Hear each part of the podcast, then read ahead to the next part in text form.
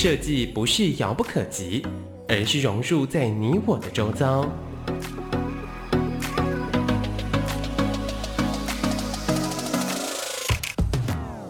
设计台湾，带您认识当代最具代表性的设计。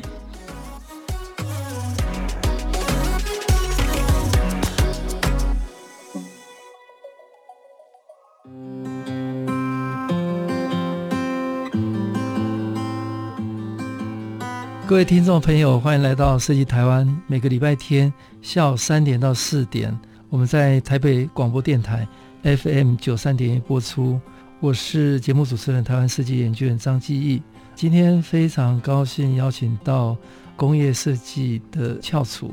Gogoro 的首席设计师总监王松富。王总监跟大家打招呼。各位听众大家好，哎、我是 Gogoro 的首席设计师，那大家都叫我水哥了哈。那很高兴今天有来参加张院长哎邀请我来参加这个节目，那因为很新奇，所以我觉得这是一个非常好的体验，这个也非常符合我们 Gogoro 的精神，所以就是非常好，我我喜欢，所以接下来我们就我也不知道会发生什么事情。谢谢。好，那接下来我我跟各位听众稍微介绍一下王总监哈、哦。王总监是 Gogoro 的首席设计师，那 Gogoro 几乎是台湾的创新，而且让台湾觉得很骄傲的一个品牌。那王总监他是从产品概念的发想、定义、造型设计到执行，都是由总监来主导。那此外，王总监他领导了一个十五人的一个设计团队，那负责整个 Gogoro 的公司对外的沟通平台，从网站到 Gogoro A P P、哦、那无论是影像、动画、图像等整体的一个形象设计，都是他跟团队来处理。那王总监有超过十五年的国内外的产品设计非常丰富的经验，那在二轮跟四轮的产品都有超过十年很纯熟的优异的设计表现。那设计过的产品除了在台湾上市以外，在欧洲跟东南亚等市场都非常畅销，那也曾经多次参加国际参展，德国慕尼黑的车展。那王总监也是 Gogoro 的第八位成员，那受执行长陆学森的亲自邀请加入这个令人非常敬佩的团队之一，那陪伴的公司从初期的发展到上市，呃，是 Gogoro 非常不可缺乏的灵魂人物。那王总监他本身呃是实践大学工业设计系毕业，那后来也在台湾科技大学设计管理研究所取得硕士学位。那总监跟大家聊聊 Gogoro 这个品牌，我们是很骄傲的，是台湾的 Gogoro 哈、哦。那所以我，我我想回到您从小成长或者学习过程经验当中，呃，是不是有一些比较特别的经验影响你后辈子的所有的 career？ 那有一些特别的经验跟跟大家分享哦，比方说你从小在什么样的一个环境成长，那后来怎么会选择要念设计？过程当中有没有比较特别的经验跟大家分享？好，谢谢张院长。这个部分哦，其实有这个机会来去跟大家聊聊我的成长。这是有关于在不管是环境或是教育的部分。那其实我也很少跟人家提过，我呢其实一开始的时候也没有完全受到说一定要做这一方面的事情，其实也是因为可能我从小的环境的关系，因为我家的人，我爸爸妈妈他们是做传统市场的一些生意，那就是类似像做豆腐、哦、豆干啊那些东西。那因为这个工作需要就是比如说早上半夜就要起床来工作、嗯、然后工作到可能接近到中午的时候、嗯、他们就需要休息、嗯、那休息之后呢可能到傍晚、嗯、就是休息就睡一下，傍晚再起来准备、嗯、然后在几个小时之后赶快再睡一下，到半夜再起床、嗯、这样每一天的 routine 的那个生活的模式、嗯、那也是因为这样，其实呢、呃、我爸爸妈妈对我们小孩子的、嗯呃，教育方式就是采比较自由放任、嗯、好听是这样子啦、嗯、但是因为也是因为爸爸妈妈都忙于工作、嗯、真的是没有时间照顾我们、嗯、那但是因为我们我我们家有四个兄弟姐妹、嗯、就是包含我我是家里老幺，最小的。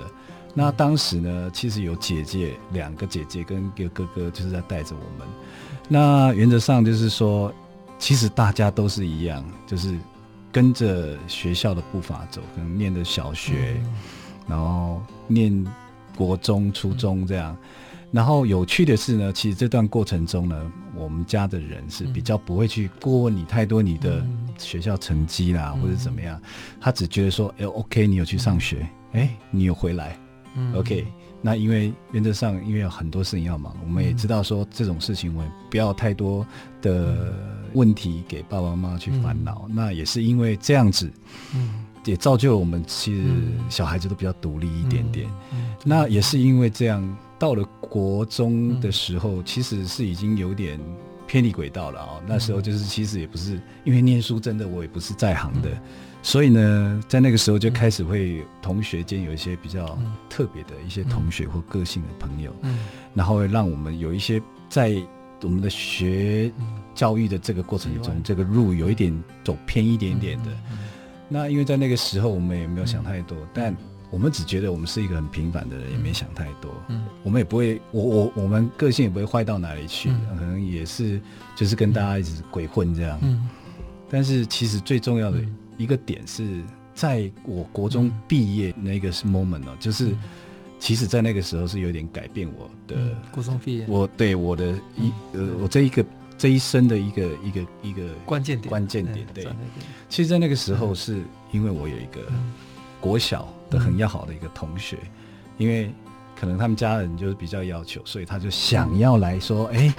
希望他能够重考，嗯、来重新给自己一个机会，能够再更表现好一点。嗯嗯、那因为在同时间，他就来找我们，嗯、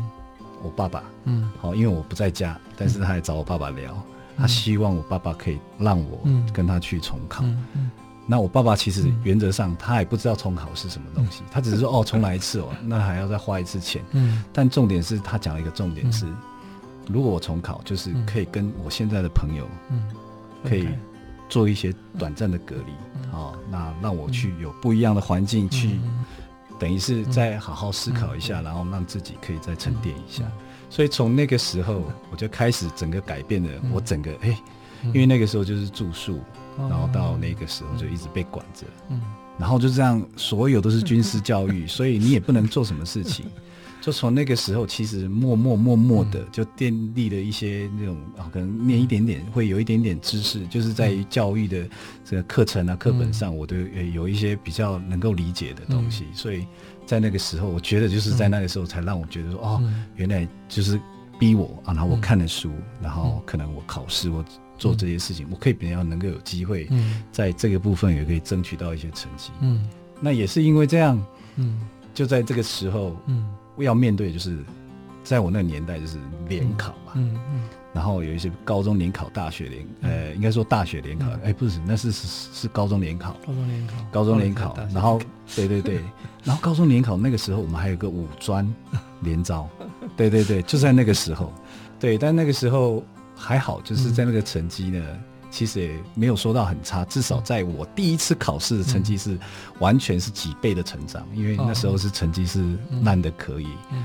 那在我的观念是这样哦，因为我觉得我不会念书，嗯、所以我觉得我担心我以后，嗯、我不会是那些就是可能就是念书人可以念很高的学校啊，嗯、或什么的，我觉得我应该要会一些东西，嗯、所谓要有一技之长在我身上，嗯嗯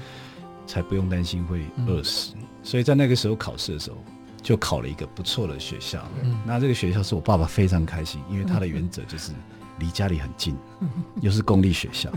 而且当时的汽修科在那个学校是算蛮高分的那个，嗯、那对他来讲他是向往我以后就是修汽车，嗯、然后可以开个保养厂这样，嗯、但我后来还是我是有点反骨的个性，嗯、因为我第一个我不想要离家太近，嗯、因为我觉得可能就是就觉得不想要看到家人太多的那个，嗯、第二个就是当时是非常的流行在于电脑资讯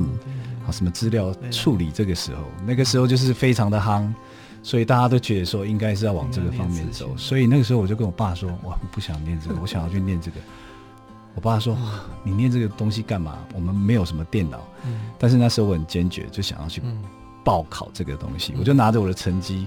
然后请我表哥带我到那个什么联招的报道处去，要找一些学校可以有这些科系可以让我念，但是真的很可怕，是完全没有名额。嗯，对，在那个当下我也没报到名，嗯，然后我要去报到的那个公立学校我也没去报到，哦，我爸快气死了。对，所以从那个时候我就真的就开始，我也不知道怎么办的时候，那个又是另外一个转捩点，就是在不知道要念什么的时候啊，我在我表哥的一句话就说，好啦，因为我看过你写的字，好像你的字还蛮漂亮的，你要不要试试美工科？嗯，那其实我那当时对美工科也没概念，但是后来想说也没关系啦，好啦，去试试看，好像去画画图，至少不是念书，我都应该 OK。对，所以就这样我就进了台中的明道美工科。对，那想说去玩也是可以开玩的蛮开心的，但是就是因为其实当时的明道美工现在应该也是还蛮严格的，哇，那其实进去也是很严格，也是有时候都还是要熬夜的，熬夜去学这些东西，学素描，学术科，然后学科当时我也是真的是一塌糊涂，但是一塌糊涂也还好 OK， 还可以应付的过去。那我爸爸是很生气的是，你念这个东西，他就有一个观念，念美工科以后出来不就是画砍棒吗？就是那个电影的那种看板，嗯，但我也不能说什么，因为我也不知道我未来会是怎么样，嗯，但我爸爸其实也是有一阵子，那一阵子是不跟我说话的，嗯，但在美工科念了一段时间之后，哎，我发现其实真的蛮好玩的，嗯，就画图这些东西可以动手，对，可以玩一些东西，做东西，嗯，所以这些东西呢，其实在做起来对我来讲是蛮有趣，嗯，至少不是我看着那一些东西可能就会想睡觉这样，所以在那个时候呢，我就觉得这个应该是蛮好玩的东西，我可以继续玩下去。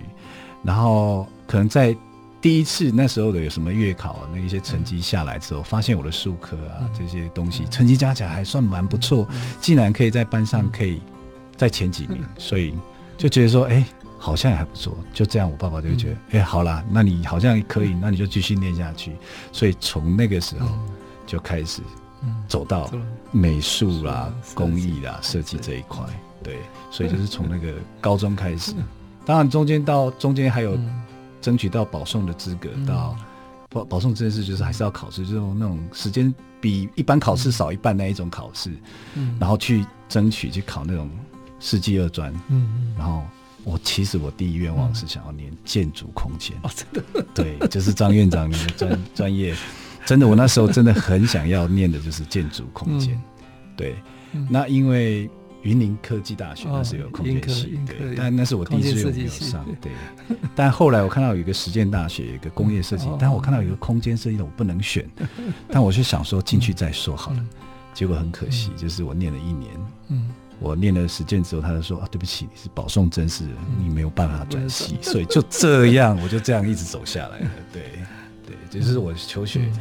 就是这样转到工业设计这样来的，当然有很多很好玩的事情啦，嗯，对啊，中间其实还有很多，对，嗯，好，谢谢呃 Gogoro 首席设计师王松富总监跟大家分享，他从小在一个非常开放的家庭里面，哦，虽然人生有各种波折，那也开创他的各种可能，从国中是重考嘛，哦，对，重考，哦，然后呃高中念了美工，那慢慢有机会接触到设计，也开启他全新的一个可能性。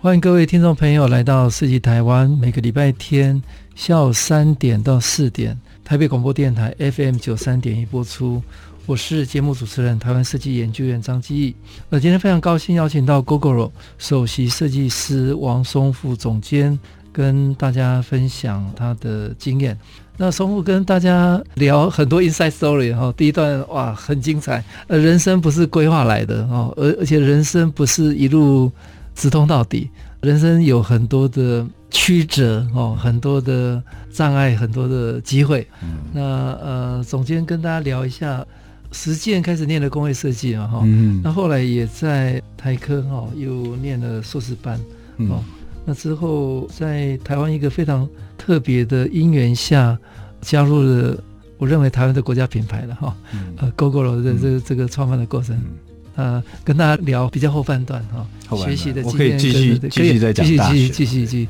对、嗯、因为其实在大学这一段也是蛮奠定我后来这个工作、嗯、也是因为实践是真的是蛮精彩的一个学校、嗯、对对、哦那因为在那个时间我其实非常感谢在实践大学有一个老师、嗯、我在进大学的时候有一位老师他现在还在里面、嗯、他现在在做媒传那个研究所那边、嗯、有一位谢大力谢老师、哦、谢大力对对对我是非常非常感谢他而且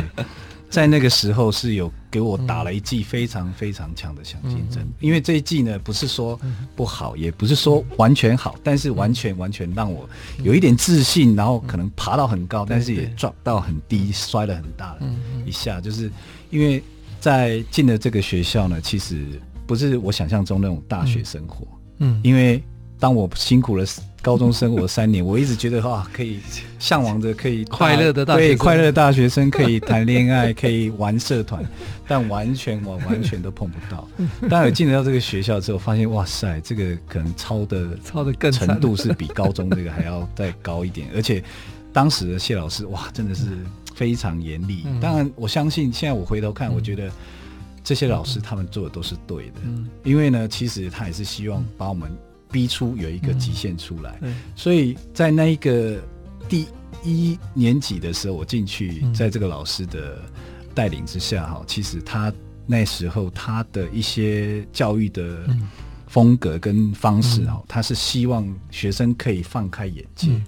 所以呢当时就参加就是会找很多的国际竞赛、嗯、希望我们学生去参加、嗯、重点是希望让人家知道说哎、欸嗯人家是要什么东西或者是说我们可以做什么样的东西、嗯、是国际上会受到肯定、嗯、甚至会注意到的我是觉得这这是一个非常好的一个磨练、啊、所以在那个时候就是因为我在那一年应该是一九九五年九六的时候、嗯、那个时候我参加了一个 Osaka 的一个设计竞赛、嗯、那因为在那个时候我在上课的时候可能就是不懂太多这种有关于就是 brainstorming 或是那种 concept 的发想这些东西、嗯、但是在那个时间下老师的引导哦，让我就是开启我怎么去思考一些事物、嗯呃、甚至我要怎么去定义一些、呃、行为所以在那个时候我提了一些想法让老师对我非常非常非常的另眼相看就是我提了一个很特别的概念就是可能已经大概都大家都忘光了就是我所谓的 skylight 就是天灯、嗯、那这个时候我为什么提天灯是因为它是代表着我们台湾的文化、嗯、不管是台湾或是中方文化、嗯、这是我们拥有的东西、嗯、那你可以用这个东西怎么样去转化成一个产品、嗯、所以在那个时候我就用这个概念、嗯、我说我要做一个什么什么样的灯会浮起来因为它的热气、嗯、因为它的亮它就像类似像天灯这种、嗯那时候谢老师就跟我讲说他起鸡皮疙瘩他说他不知道有一个学生这么年纪轻的时候就可以有一些这样的想法当时我听了很开心但是说真的我压力也超级大嗯，因为我一直觉得说哦，你接下来下一件事一定要做好因为他已经对你有期许所以呢从那个时候就开始有一点改变我的一小 moment 的那个时刻就开始因为那个时候就是掉到很谷底所以从那个时候我在大一、嗯、我要升大二的时候我是没有升上去的、嗯、我应该是不我应该是大一对升大二的时候我是被当掉的、嗯、我是被留级的设计重修对设计重修的因为当时对老师是觉得说因为他那个时候是你不适合他会想尽办法就是让你去找你自己的方向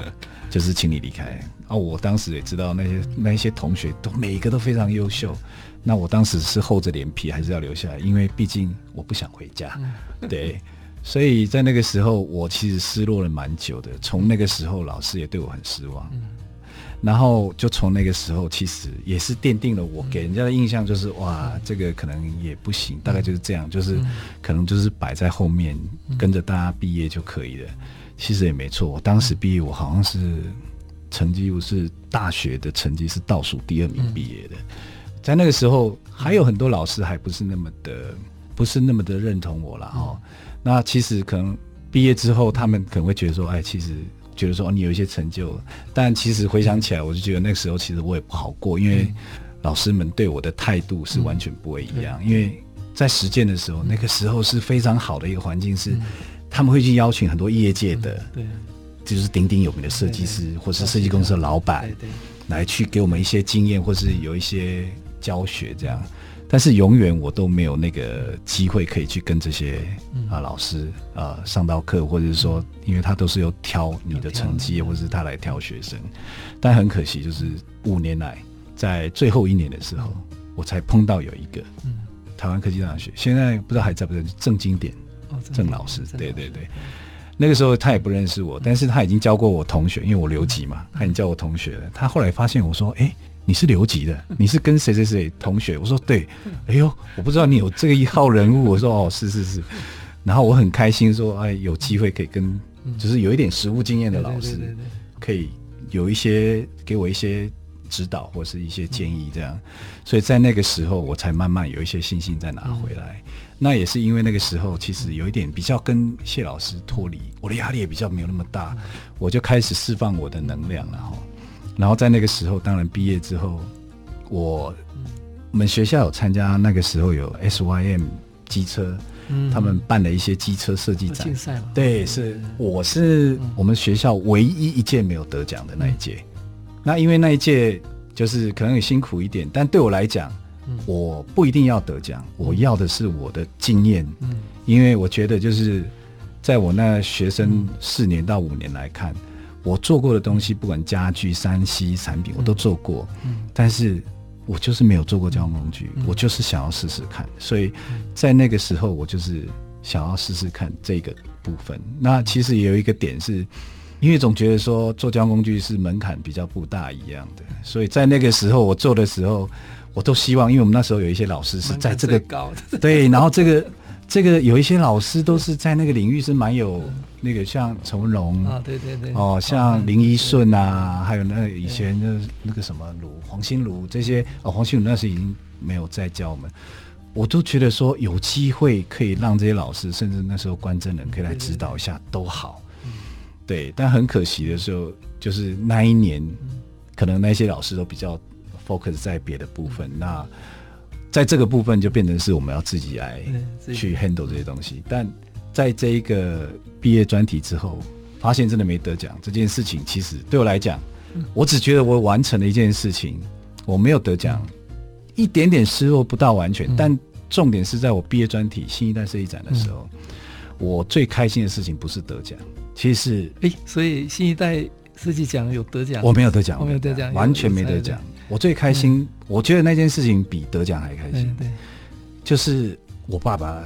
来看我的展览、嗯、来看你的作品，对、嗯、因为我爸爸从我念书到现在从、嗯、来从来没有参加过我任何一个活动或学校的活动，对，所以那时候我看到我爸爸出现、嗯、哇、嗯、真的超级惊艳、嗯、而且超级开心，但我就是因为男生我也不敢说、嗯、不敢有太多的表达、嗯、但是我那个时候真的是超开心的、嗯，因为他其实重点只是想看看我做什么东西、嗯、对、嗯、那因为那个时候呢就这样做了这个毕业专题，也是让我奠定在于这个基础下，那我也在想说这个东西是蛮好玩的，那我才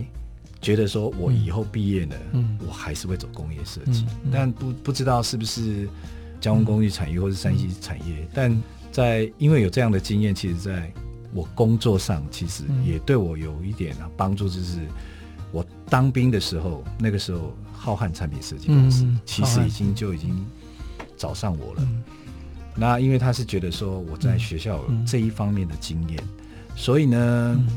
他觉得说这种人才比较少、嗯嗯、他希望就是把这些人能够聚集起来、嗯、然后能够可能为公司或是为那个事业可能可以贡献些什么东西。所以我在当兵前，其实浩瀚就已经在邀请我说加入这个部分，但我也不是，我不敢讲我是很好的一个呃人啊，就是我在这个部分，我至少我有一点经验。嗯，那也很感谢当时陈文荣哦愿意就是说哎、欸、来请我去试试看。那更不用讲说那些以前的同事们很热情的，就是一定希望我可以跟他们一起。就这样，我就进入了浩瀚产品设计公司。嗯。那当然我记得非常有印象的第一天，我再补充一下，嗯，浩瀚呃设计公司应该是台湾应该就是工业设计为主的呃最重要的一个公司，最大的了，嗯，因为培育了很多人才。对对对，在浩瀚其实当时是华人，嗯，汉正华人最大的设计公司。对对对，是在那边可以学到很多扎实的功夫。嗯嗯嗯，哦，那现在他还在啦，嗯，还在。对，那因为我记得我第一天印象非常深刻，是我进去报道的第一天，陈荣，嗯，然后他见到我之后，他只有叫人家拿工作服，嗯，丢给我，然后就叫我跟他走，嗯，所以他第一天就叫我，嗯，要刮一台油土，嗯，就是做一台作品，嗯，来，因为刚好就一个专案，就叫我去做，嗯，做，就是把它做出来给他这样，嗯，所以我完全没有适应的机会，嗯，就是进去就开始工作就对了，对，上手，就就直接上手了，反正就是做了，对，那也是因为这样就。嗯，有机会在那边，机会在那边做啦，嗯嗯，所以也奠定我很多在这个部分的一些基础，嗯嗯。那其实中间有很多有趣的事情，嗯，因为面对的都是台湾的客户比较多。那，嗯，后来是有机会再面对到，比如呃海外的客户是中大，嗯，那个又完全不一样啊。但是两个客户那种对于设计的尊重是完全，嗯，完全是很清楚，所以在那个时候。我等于是在台湾客户中间在做一些革命，嗯嗯，哦，因为毕竟他们只是想要做的就是，哎，欸，在这个市场上有哪一些东西卖的比较好，嗯，我不需要太多特别的东西，太新颖的东西，嗯，我只要类似这个东西可以卖，嗯，跟大家一起卖就好的东西。嗯，当我们刚出社会这个设计师的那种比较有一些冲劲的时候，就会想不你应该要什么，但就从那个时候就在浩瀚待了这几段时间，就是永远在跟客户吵架，因为是在争取这些东西。对，所以呢当然就是有很多的机会奠定我很很基础的功夫啦，所以也认识很多呃很不错的一些人，然后再让我在这做这件事情的部分可以比较放心的去做。对，所以这是在浩瀚的部分啊。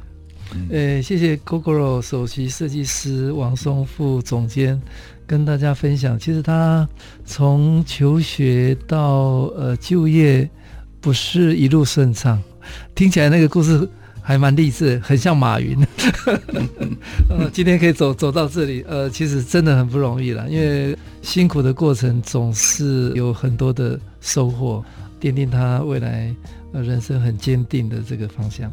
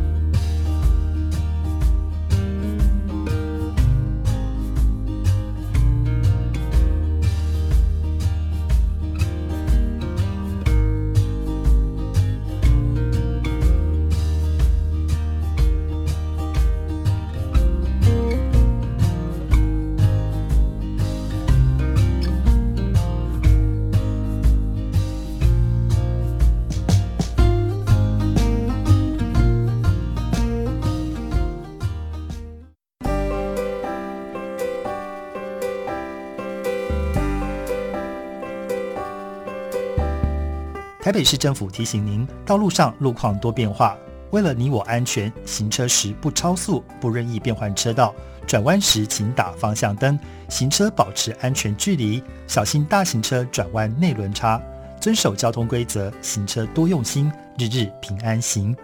以上内容由台北市政府交通局提供。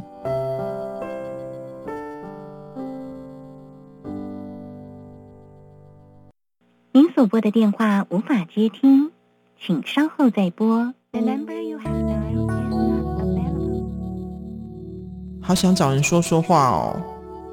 我在开会，等一下打给你呢。需要的时候，怎么你们都不在身边？一九二五依旧爱我，卫福部二十四小时安心专线一直都在。生活没有过不了的难关，珍惜生命，拥抱希望。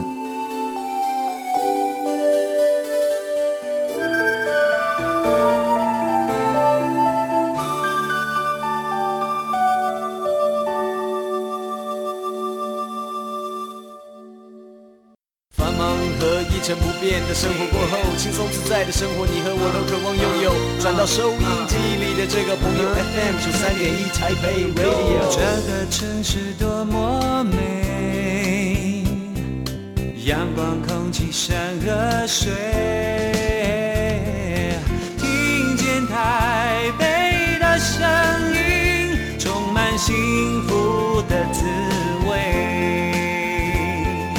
台北广播电台。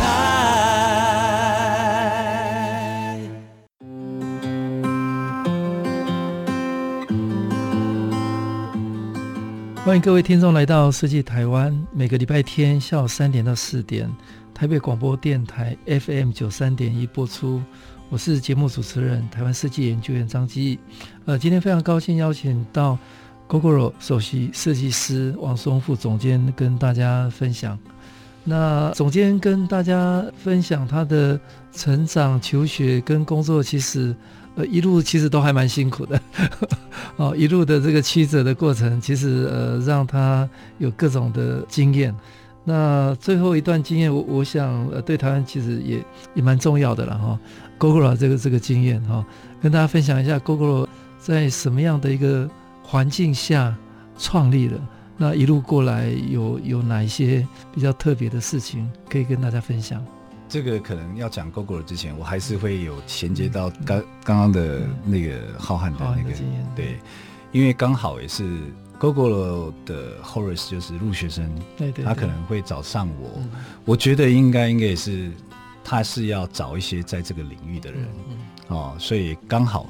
就是我在这个领域可能有一些、嗯、呃成就了哈、哦，所以在那边有被看到，嗯啊，他在那个时候才会找我来聊聊。虽然从中间其实哦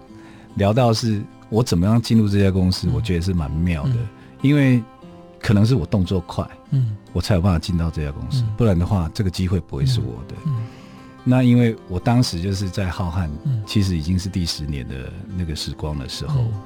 我已经决定好我想要就是转职了哈、嗯、就是想要换一个工作来做、嗯、是因为、嗯、因为那时候我觉得很可惜是在那个地方我找不到我可以想要释放的能量 的,、嗯、的机会、嗯、那当然虽然在中间我很多机会都去革命或者是去沟通、嗯、但我能做到八分我就做到八分，嗯，好、哦，满分十分十分来讲的话，我能做八分就八分，就算是两分我能做，我都还是做，但就是很可惜，就是只能仅止于此了、啊。所以就在那个时候，我其实已经对自己说，好吧，那我可能是换一个环境，换一下，对对对。所以其实，在那个时候，我记得是二零一一年的时候，刚设计大会，嗯，好、哦，我们刚、哦、对对对执行完那个概念车的时候，对 对, 对, 对设计设计大会，对，在那个时候执行完的时候，我就很想离开，嗯、因为那个时候刚好，嗯，或者是他是找了一位我的朋友来找我，嗯、然后他跟我讲的时候，我是说，呃，有什么案子或者是有什么工作机会，嗯、他说有、嗯，他只是想要让我就是。看有没有机会可以帮他们做做做电动车、嗯、因为老实讲那个时候我的想法是我想要去做电动车、嗯、因为电动车真的是未来接下来要走的步、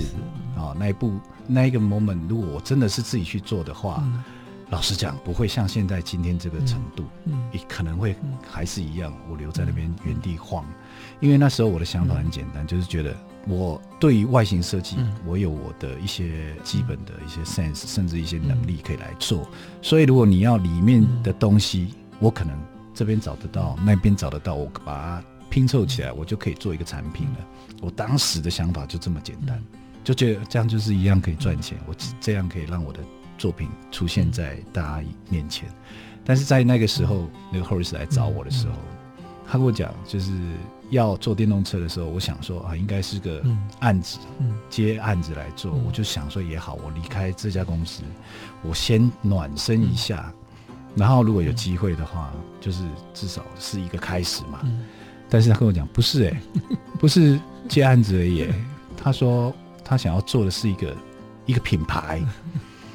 然后是一个整整个的产品这样。我说嗯、你认真，这个东西不是那么简单。他说没有，真的他想要做的就是这件事而已、嗯、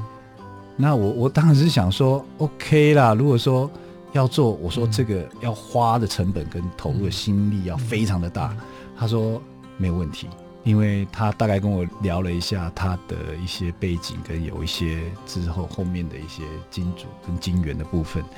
我就觉得其实我也不懂太多、嗯、但我觉得你只要有空间、嗯、有机会给我。当时他只问我考虑一下、嗯、其实我一听完他讲之后、嗯、我就说好啦，你不用讲了、嗯、你, 你不用我要不要有没有想要加入，但我就问他说、嗯、我可不可以加入、嗯、我直接问、嗯、我现在可不可以加入就好了、嗯、那也是因为这样他就说、嗯、OK， 如果说你想要加入就是你了、嗯、他就不想再找但我据我了解，后来聊起来他当时已经找了很多很多大厂的一些、呃、我是最后一个、哦、就是当然也就是很多什么 Ducati 的设计总监，可能、呃、现在什么 Kinko 的谁谁谁， Yamaha 的谁谁谁，其实都已经找过一轮，甚至那时候 Audi 的什么东西那个设计总监之类的。那只是因为我动作比较快，我就马上就答应他，所以当时他就好了，决定是我的时候、嗯、我就是因为跟他聊了一下、嗯嗯、因为重点我也想让他知道、嗯、做这件事情不是那么简单、嗯、但他也是想要跟我聊一下、嗯、他的想法是什么，我们就约了吃饭、嗯、但是通常呢，我吃了那顿饭之后我才知道原来那是一个 interview、欸嗯、哦，就是如果真的就算他说是我、嗯、他说他如果跟我吃饭，如果讲两分钟、嗯以内不是在讲这件事情，就两分钟以后都在讲其他事情，他就觉得你就是不是那个人。对，但是他那一天就一直跟我讲跟我讲，那个餐都已经放到旁边去。但是老实讲，我听陆学森在跟我介绍他的想法跟他的愿景是什么的时候，我说真的我被感动了，我是真的被他感动，因为当下我真的想的太单纯太简单，因为我就想说、啊、就是赚钱穿衣服包起来外形好看就好了。但是他跟我讲的是一个很伟大的一个、嗯、一个一件事情、嗯、然后呢重点是他看的事情是完全不大很大的一件事情、嗯、就是 pollution P M 二点五 这种事情、嗯、他很厉害是他会收集这些资料以外、嗯、他会很多 presentation 的 data、嗯、就是很非常很厉害的、嗯、你只要一看的就是马上知道他想要做什么、嗯、你一看就知道他想要就是你知道方向是什么、嗯、当他讲到他要做的事情，他说他不会这一部分的时候，他讲完之后我就决定心里想说我来帮你，我帮你完成，你不会没关系，我来帮你完成。就是他就只是为了想要改变这个环境，因为他其实他小孩那时候也不大，那时候我记得也还不到十岁吧，然后那时候我小孩才两三岁。我那时候看到有一张照片是特别有感触，是在北京那个雾霾、嗯、那个有一个人几个人在骑车，哇塞，你几乎是看不到人，只看到影子。我看到的时候他一讲，我真的我就想到了画面是哇塞，以后真的如果是这种环境我的小孩怎么办。但是他讲的就说他要做的这件事情呢，做这个事情可以 改, 改变未来的世界。对对 对, 对、嗯、我想的部分是你要做的事情、嗯、你要做的东西我可以帮你完成、嗯嗯，但是我想的是如果我做了这个东西、嗯、我能为这个社会、嗯、为这个世界可以尽一点心、嗯、不要说真的是改变世界、嗯、因为其实我们那时候是希望真的有机会可以改变世界、嗯、因为这是很远大、嗯、但对我来讲我不要说我一个人可以改变世界、嗯、我觉得有大家一起来、嗯、我可以出一份心力、嗯、未来可以给我小孩有一些很好的环境的话、嗯、老实讲我也是很开心、嗯、那其实这件事其实老实讲我只是为了可以让他们开心、哦、有一些环境所以我那个时候就这样进来了 Gogoro。 那进来 Gogoro 之后其实很多有趣的事情是因为 Horace 是不知道做车子要用什么东西，所以从中间呢，也是因为这样，我觉得有趣的就是有一个是在传统产业，就像我我是在传统产业打滚啊哈，那有一个是在山西科技产业，就像他是从 H T C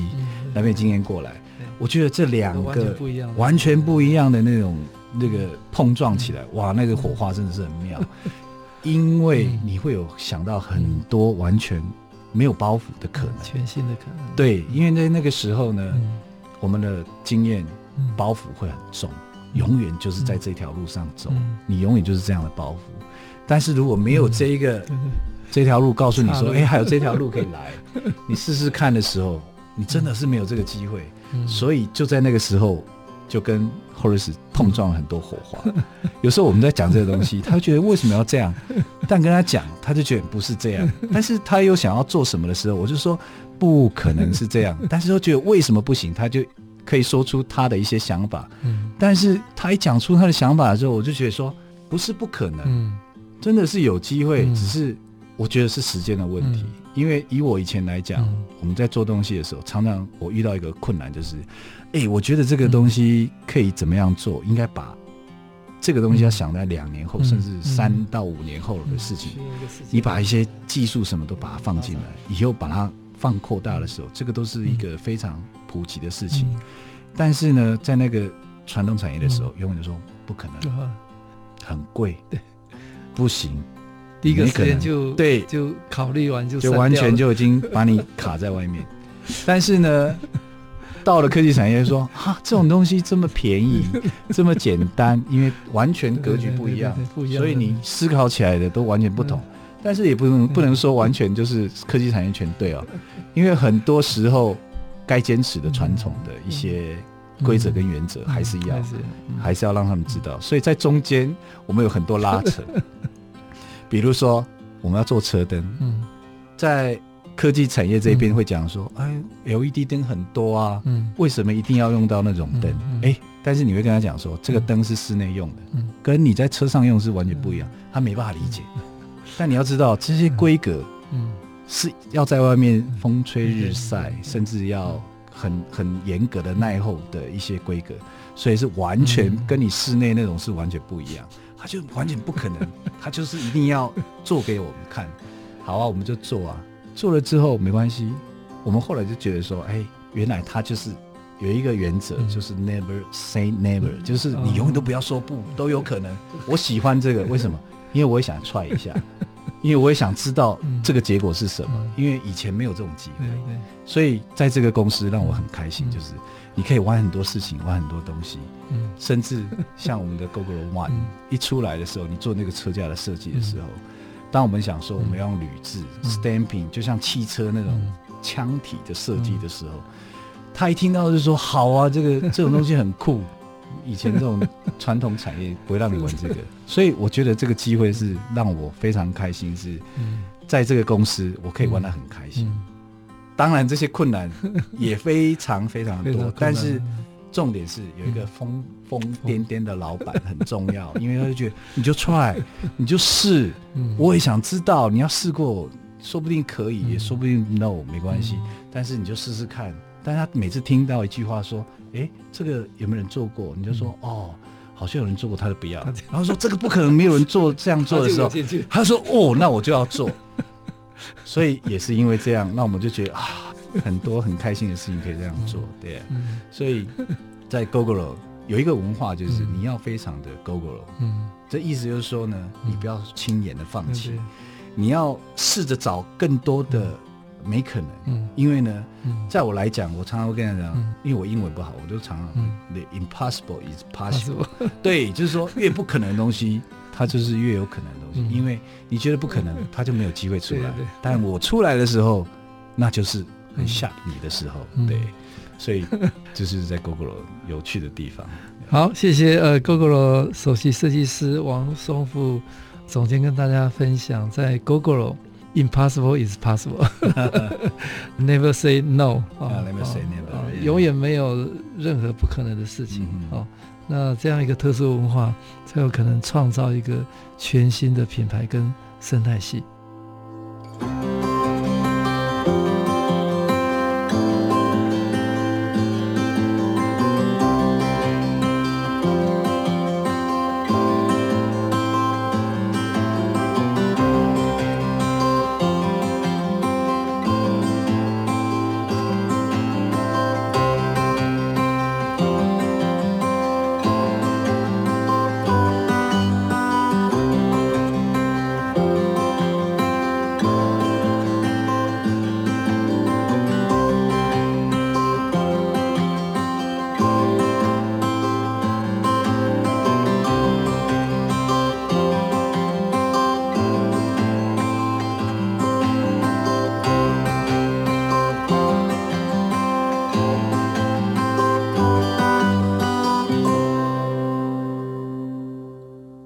欢迎各位听众朋友来到世纪台湾，每个礼拜天下午三点到四点，台北广播电台 F M 九十三点一 播出。我是节目主持人台湾设计研究院张基义。那今天非常高兴邀请到 Gogoro 的首席设计师王松富王总监。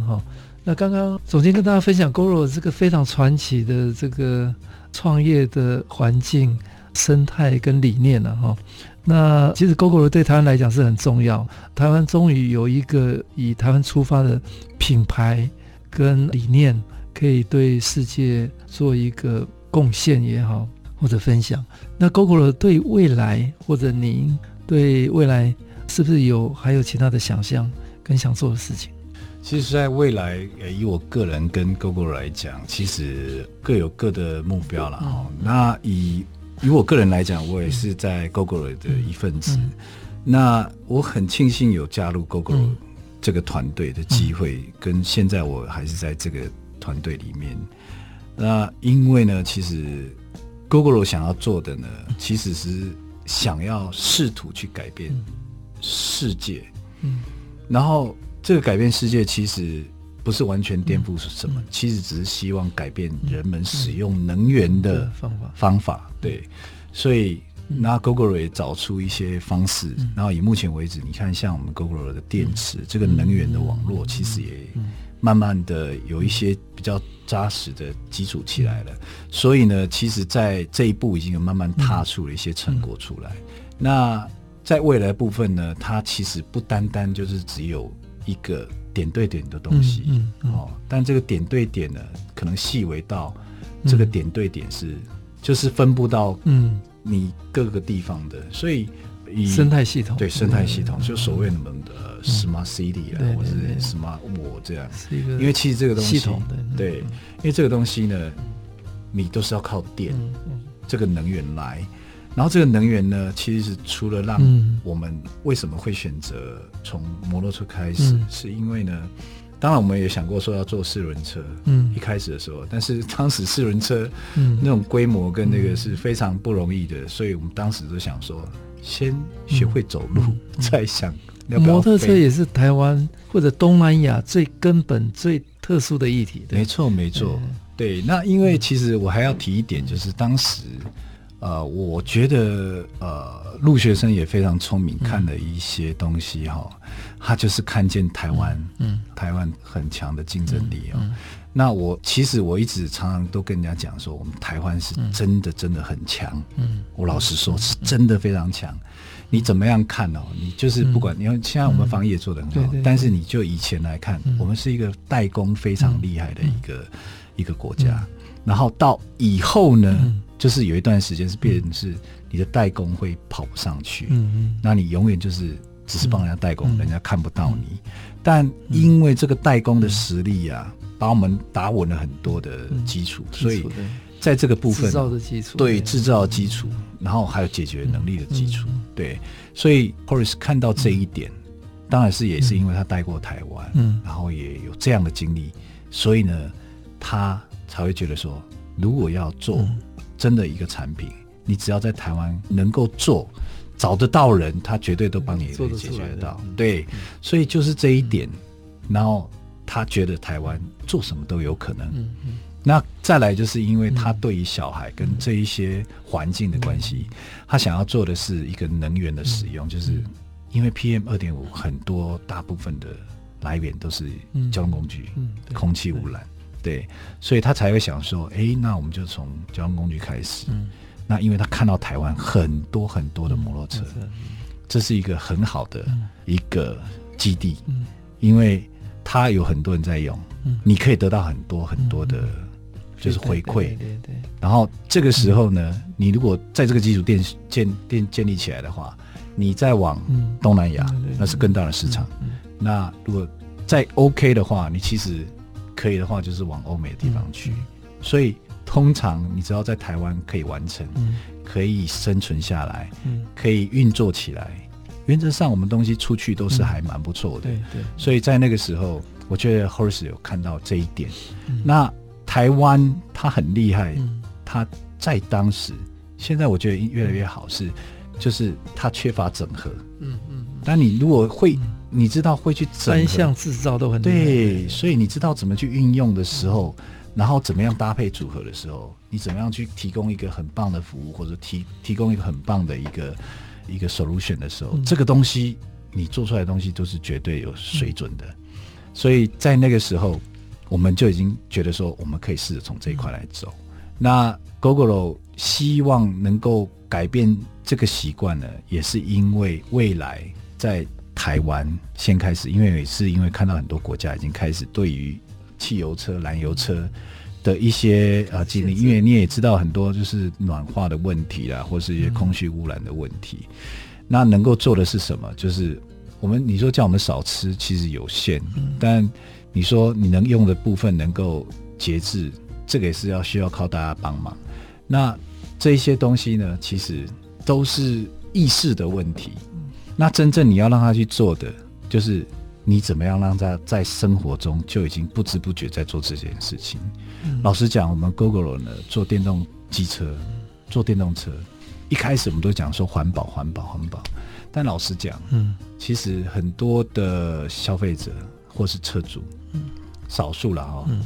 他们认为这个工具还是只是我的移动代步工具、嗯嗯嗯，你说它环保这个意识呢、嗯、我觉得我们还是需要再加油、嗯嗯、但不是说没有，是有越来越好、嗯、你去比较下来我们还是台湾是有一直在成长、嗯、那如果以这样的情况下的时候、嗯、我们的产品就变得很重要、嗯、当我要设计这个产品的时候要让消费者愿意接受、嗯、但反过来我要设计人让他去做某一些事情、嗯、其实冥冥之中他也在同样在做环保这件事情、嗯嗯，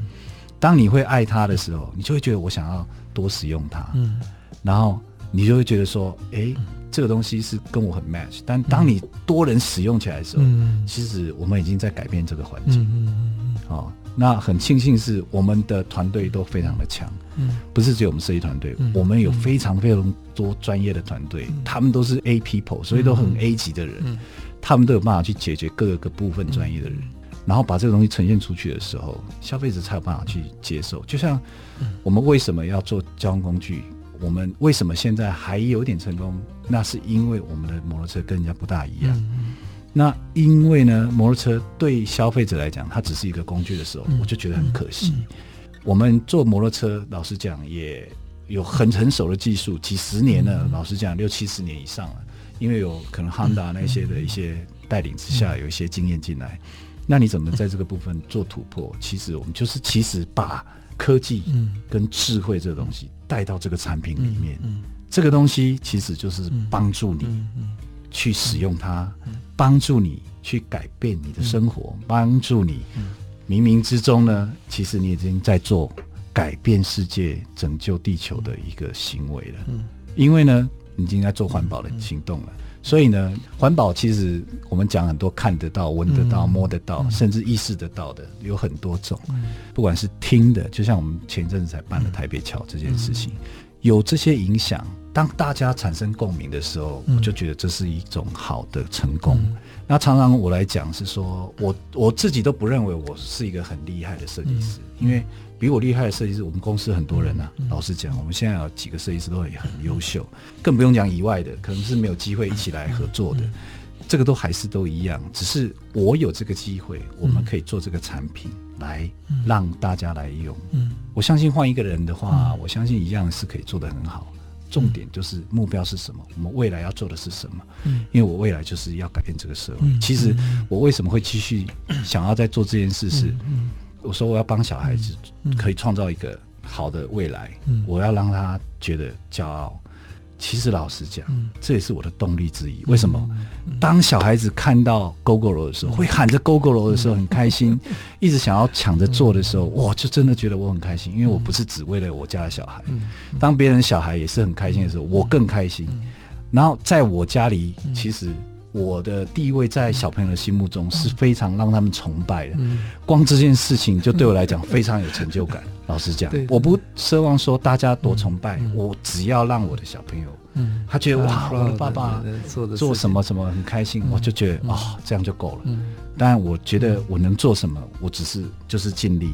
那以原则我们 Gogoro 有这样的成功，我觉得还是未来我还是会在这个部分来去让它更发扬光大、嗯、甚至还有一个重点是让我们台湾能够让人家看见、嗯、因为台湾的厉害真的是、嗯、我觉得常常有时候有机会跟外国设计师在聊天的时候、嗯、其实老实讲他们都非常非常的尊重台湾、嗯、因为台湾的制造业、嗯、台湾的技术都可以达成他们的愿望的时候、嗯、当然中国大陆也是很好，那当然就是因为它有很多的成本的优势、嗯、对对对，那反过来就是让他们在现实面会选择的时候就会、嗯、但是当他要一个真的有品质的东西、嗯、我们台湾还是真的很厉害 的, 的对啊，所以我觉得我未来的部分、嗯、我能够做的就是还是尽力把我们的产品、嗯、啊，我们的工作把它做好、嗯、然后能够影响更多的人啊、嗯、因为我相信大家也看到就是说我们的我们在做对的事情、嗯、因为大家可以看到 Yamaha 啦、嗯、或者是 P G O、嗯、或者是其他阵营也慢慢加入我们，慢慢其实这是我们一开始最希望的、嗯、因为当他们可以认同我们的时候、嗯、我觉得这就是大家一起来的时候、嗯、那你说要真正改变世界这个我不敢讲，至少先改变台湾吧、嗯、对不对？别人看到的时候当大家相信就像我们防疫做得那么好、嗯、他们大家都感受到的时候他们已经影响世界了、嗯、所以如果说我们做到真的世界看到了、嗯、我们也在改变世界、嗯、对，所以不敢讲说我们我们自己要改变世界，但至少我要先改变台湾、嗯嗯、对、嗯、所以未来我还是能尽我所能能够不管是给年轻一辈的一些建议啦、嗯、或者是有一些机会的交流啊，因为其实我也很多事情在忙、嗯、我很多机会都是有受到邀请所以要去分享分享，但就是时间都很难搭上，对，所以有机会的话就像这个时候我觉得有机会如果说大家可以听得到的话，在这个部分你要去想每个人就是你自己也是个设计师，为什么？因为你每天都在过生活，你每天都在解决问题，你怎么想都是为了让你生活好嘛、嗯嗯、所以其实你自己说起来你也是一个设计师、嗯嗯、所以就是让生活过好一点、嗯嗯、让自己开心一点、嗯、对啊，好对啊，谢谢 Gogoro 首席设计师王松富总监跟大家非常感动的分享。台湾其实有很多很棒的可能性，呃，怎么样整合科技智慧跟制造，创造不只是产品，是全新的服务的生态系统，设计的过程当中最后的结果让未来的世界 不, 不太一样，那我想这个是台湾未来有机会跟世界分享的经验。那今天谢谢王总监，谢谢跟大家热情感动分享，谢谢谢谢。